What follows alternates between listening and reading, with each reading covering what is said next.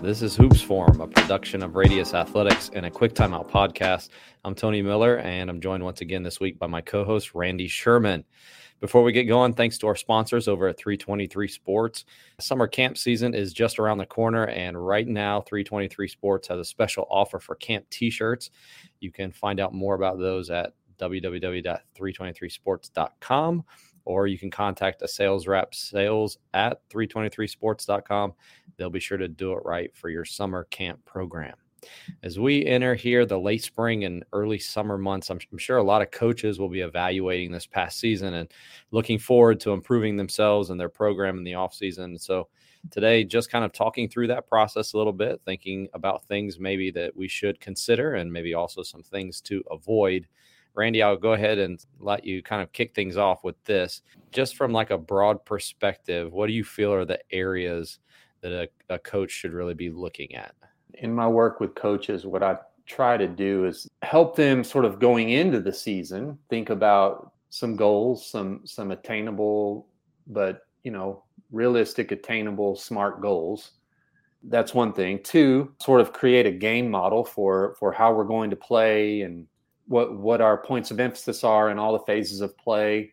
So I would answer your question by by when we're when we're at this part of the calendar where we're looking backward to evaluate, that would be where I would start. Would be let's compare the the plan when we left on the journey to what it looked like when the journey ended and see how closely they matched. Did we did we follow our game model closely? Did, is there evidence that we're closer to be playing? We're closer to playing this sort of idealistic way that we created to begin with. So I would say one thing to evaluate would be sort of your performance relative to your game model and desired performance for the season.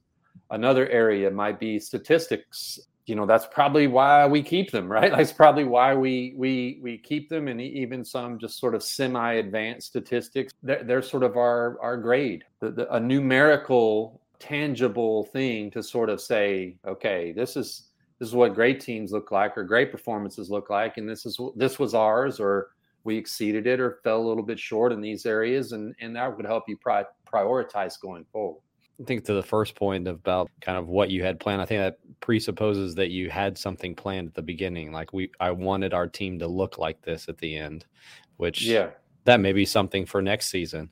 Um, I don't know that necessarily a lot of coaches, maybe younger coaches, kind of just think are thinking early on, like, what can I do to help this team win, and the individual mm-hmm. players to improve.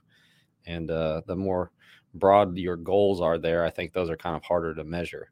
I've noticed as I've gotten older, like my goals have gotten more specific, which has allowed you then to, even when it comes to data, we've yeah. talked extensively about the four factors. I know what data I'm looking at to what actually matters to our program.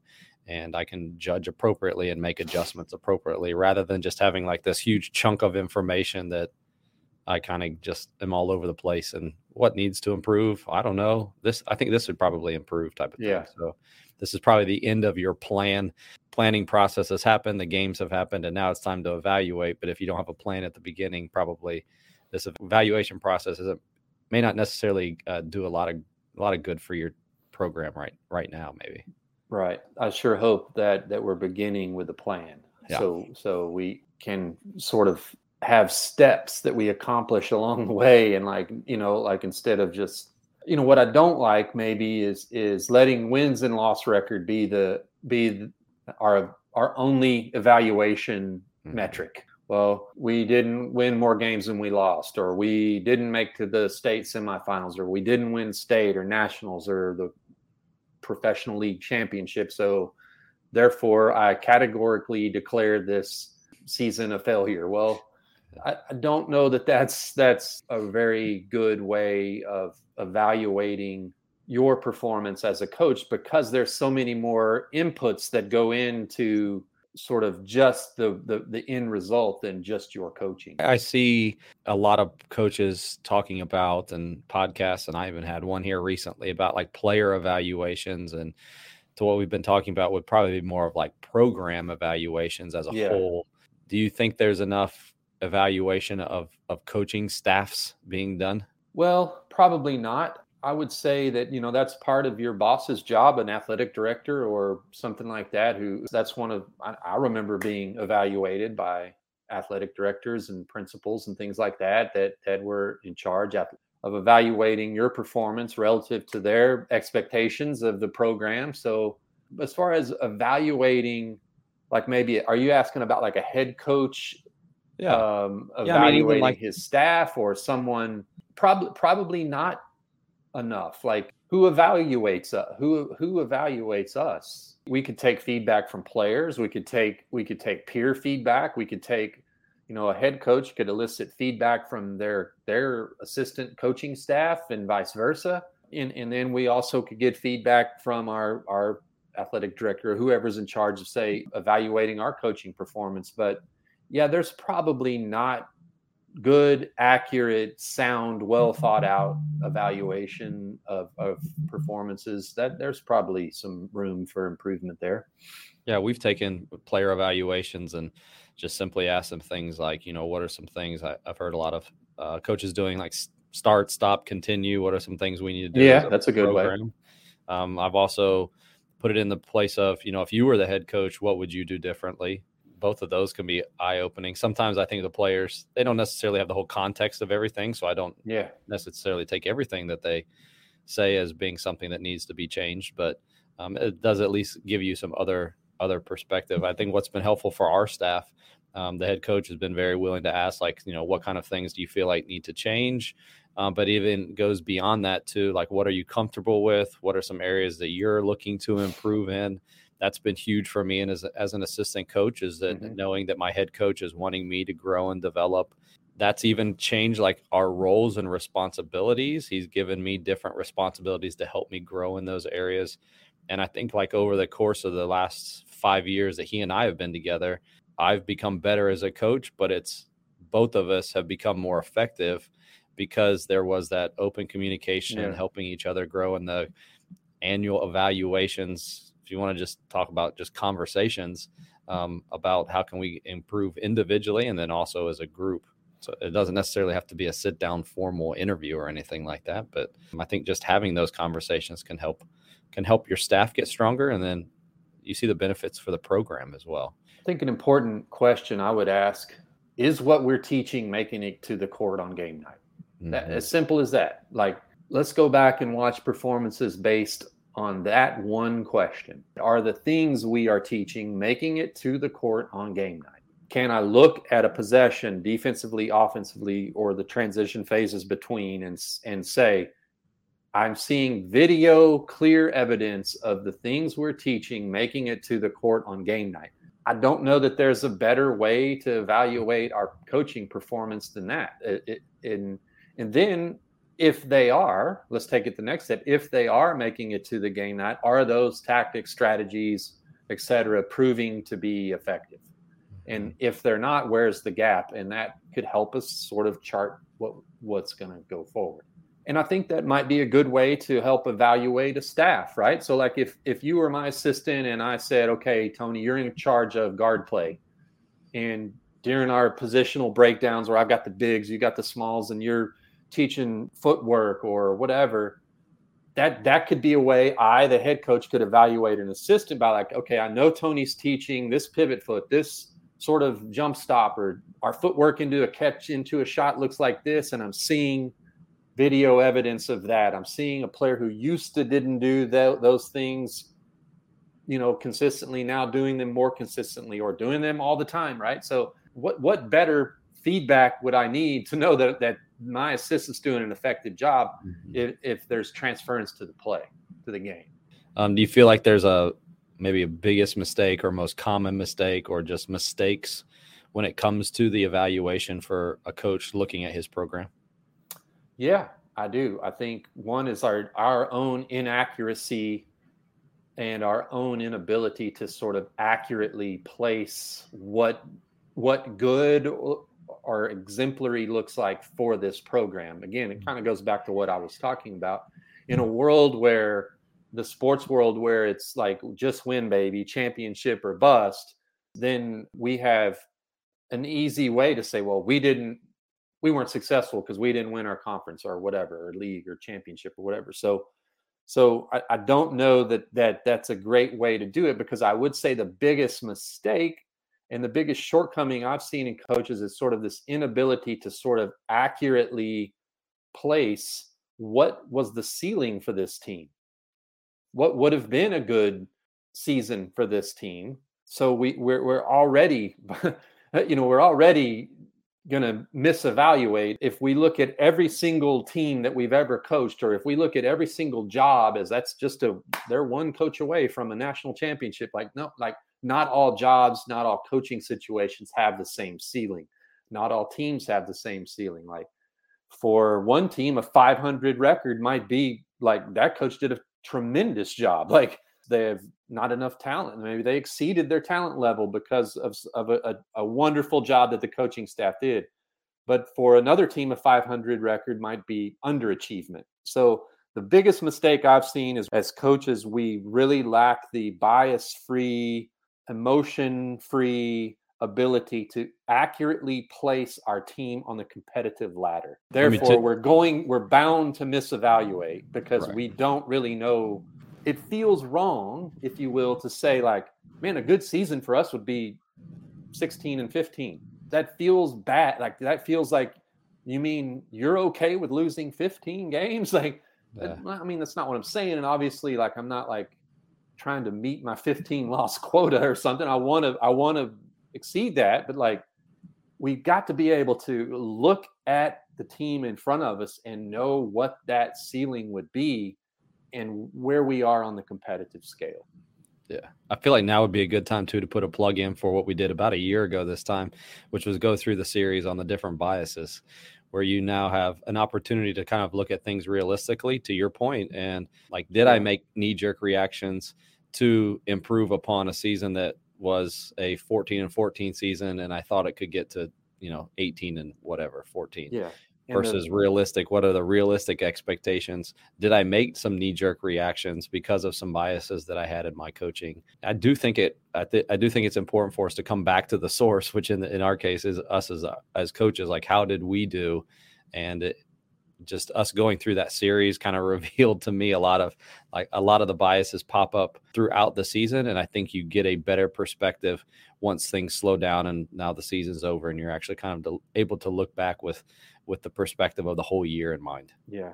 Well, the one the, the one bias in in specific that applies to what we're talking about in, in what you asked of my my opinion, it's just an opinion of a mistake coaches make, is the optimism bias, meaning we tend, we being meaning human beings, not mm-hmm. just coaches or me or you, but all human beings tend we there's an optimism bias in that we believe things will turn out sort of better than they possibly may, right? So I know I've mentioned this before, but I, I did an exercise with the coaches I work with once where in the preseason I asked them to just simply question, predict your record this coming year.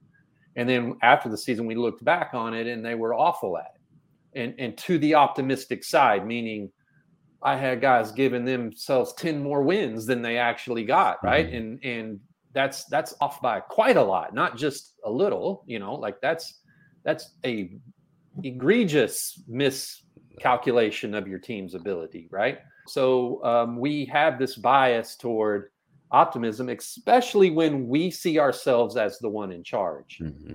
as some as the agent of change. Like, well, I can get us there, or something like that. Like, like we're we're, we're probably better able to look at, say, like a district opponent or a conference opponent and assess what they'll do more accurately than what we'll do. Mm-hmm. Like I could probably say, well, that team down the road, they're probably going to go about, you know, 19 wins and eight losses and be plus or minus pretty close, right? But like it, what I found and what what optimism bias would suggest is I'm probably going to miss on my own to the positive side.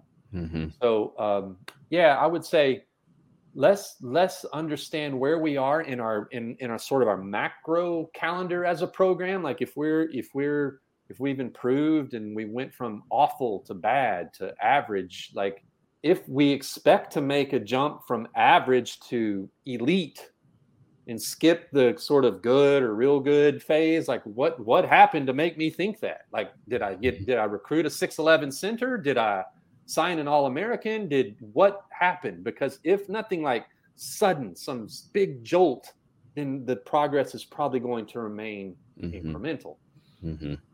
throughout the summer coaches are now like looking for potential opportunities to improve themselves through books and you've mentioned several books through the course of the season but i know just with the busyness, probably most didn't get an opportunity to read those. Is there anything maybe that you mentioned before or that you've read that you think would help with even some of the stuff that we've talked about today? Yeah, sure. I would begin by sort of like maybe looking at as we want to acquire skills as coaches that that in, in coaching what skills go into coaching are sort of mostly soft skills right like it's not like you're a carpenter and you need to get better with your hammer you know saws or whatever you can tell i'm not a carpenter but but like you you have to get better communication more intangible type skills that that there's really it's it's not as cut and dry. One skill that i would say that that I, have found that I think I've helped coaches with is just becoming a better thinker, like thinking like a grown up and not not like a fan, not like a, a child, but like recognize holes in my thinking, um, things like that. So, some good books for that, I would say Thinking in Bets by Annie Duke is a good one. She's a former poker gambler, poker on the Poker Star Tour. And she's also highly educated in, in behavioral psychology and things like that. Um, and that helped her in the poker world to sort of read the the table and things like that and, and helped her sort of pro and to clean up her card playing progress required her be a cleaner thinker, free of emotion, and sort of like really think in terms of probabilities and, and things like that. So that's one. Another one would uh, would be another um, book that I would recommend would would be called Thinking Fast and Slow by Daniel Kahneman, who's sort of the godfather, if you will, of of sort of like decision behavioral economics and decision and analysis let's call it that. So those would be two. I also think that that i would want to do some reading on on organization on sort of efficiency and on on like how to sort of like prioritize. And one a good book that i read on that is is called the checklist manifesto where where it's sort of it's a book that sort of like sings the praises, if you will, of making checklists of uh, of, of your processes and and following that checklist as sort of like a, a an error prevention tool. Mm-hmm. But I thought there was some good applications to coaching in that book that could help you make a game model, that could help you um, you know, plan a workout that like in every workout we want to hit this, this, this, and this. And like it helps me refer back to these checklists to say, okay, did I include an activity that speaks to this? You know, they, they often reference in that book surgeons, pilots, things like that before before takeoff.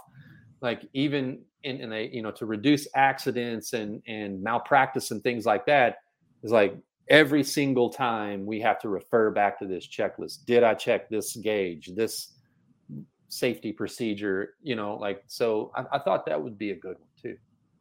Yeah, we haven't talked a lot um, about like from the coaching perspective, X's and O's type of thing. I would say spend more time on the teaching component of it. And we've referenced a few times uh, Doug Lemov's A Coach's Guide to Teaching. Mm-hmm. That will probably improve your on court teaching have more effect than like the going out and getting a few more X's and O's, which to your point that you've mentioned before, you probably have enough X's and O's to win the games that you need to anyway. So I hope coaches are spending time kind of thinking the offseason more about that kind of thing than they are about um, a new inbounds play that's going to win them a game. And you talked a little bit about that this week on your mm-hmm. newsletter that you sent out.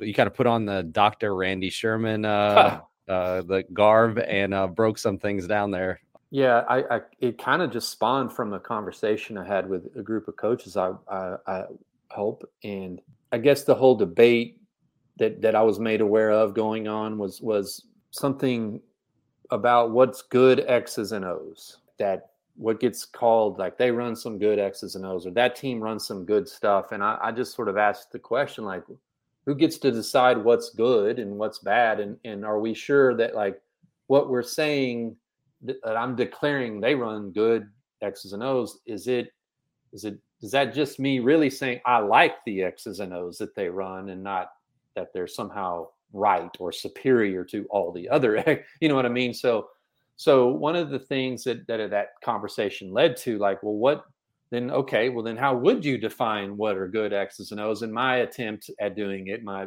was was to sort of refer to the the um, the the medical field and say that well I want I want to do something as simple and risk and error free as possible that meets the goal, and that would be to generate a good shot. So if we don't need 57 handoffs and back screens before we take a shot, and we can just kind of come down, penetrate, and kick, I'd rather do the latter because there's less room for someone to forget the play, a handoff in one of the passes, or an error in one of the handoffs or passes or cuts or something that we mess up with. So so like much like a doctor who who who prescribes a minimum effective dose, they give you 50 milligrams when they could give you 500, I suppose. But if like all you need is 50 milligrams, that's all they prescribe. They don't over prescribe. So I do feel like what sometimes gets called good X's and O's are, wow, look how all you know. But like then watch the shot. Like what happened? Like then you know, okay, a guy came off a screen and got like at the end of the when the possession terminated, a guy came off the end of the screen and got a shot. Well, couldn't we just do that? Like, and I know that that that as the stakes raise and the competition raises, sometimes there are we can't be so maybe simple, but let's find out. Like, let's let's try to be, and then if we need to be more intricate to, in order to accomplish the the mission of getting a good shot, then let's do that. But like on an as needed basis rather than like, oh, look at all this cool stuff. I'm to try this. Like, make sure that we, if there's a more simple way, I'm all for it. This could be its own episode. I, I think this kind of starts moving into the uh, what I hear a lot of times where people don't like NBA basketball, they prefer college basketball. And when it comes down to it, it's really, I just prefer it. I think it's better than the NBA basketball or yeah, the like other way more. around. I like right. it. I, I, like it more. Right. That's at it. the end of the day. But you know, I do think I, I do feel like there are some they probably could explain it a little bit better. How effective are those X's and O's? And uh, we've talked about effective X's and O's and what are you actually cr- trying to create out of this? I think at the end of the day, we call somebody, they say have, they have a great, they're great X's and O's if you end up with like a wide open shot. And how rare that actually happens over the course of a, a game, let alone like you can't come down every play and end up with a wide open shot. Anyways, yeah, it was good. I, I enjoyed reading that. Thank you. And uh, you can subscribe to that. Go to uh, radiusathletics.com and sign up there on the on the on the page. You got several different options that that Randy has there for coaches, and uh, I'd encourage them to go check that out if you can, if you haven't already, and also be sure to follow him at Radius Athletics on Twitter. Appreciate all of you who joined us this week. If you missed any part of the live show, you can go back and watch or listen. You can watch the full episode on YouTube. Just simply search Radius Athletics, or you can listen to it in podcast form by searching a quick timeout. Uh, you'll find the audio version of the show there. For Randy Sherman, I'm Tony Miller. We'll talk to you again next week on Hoops Forum.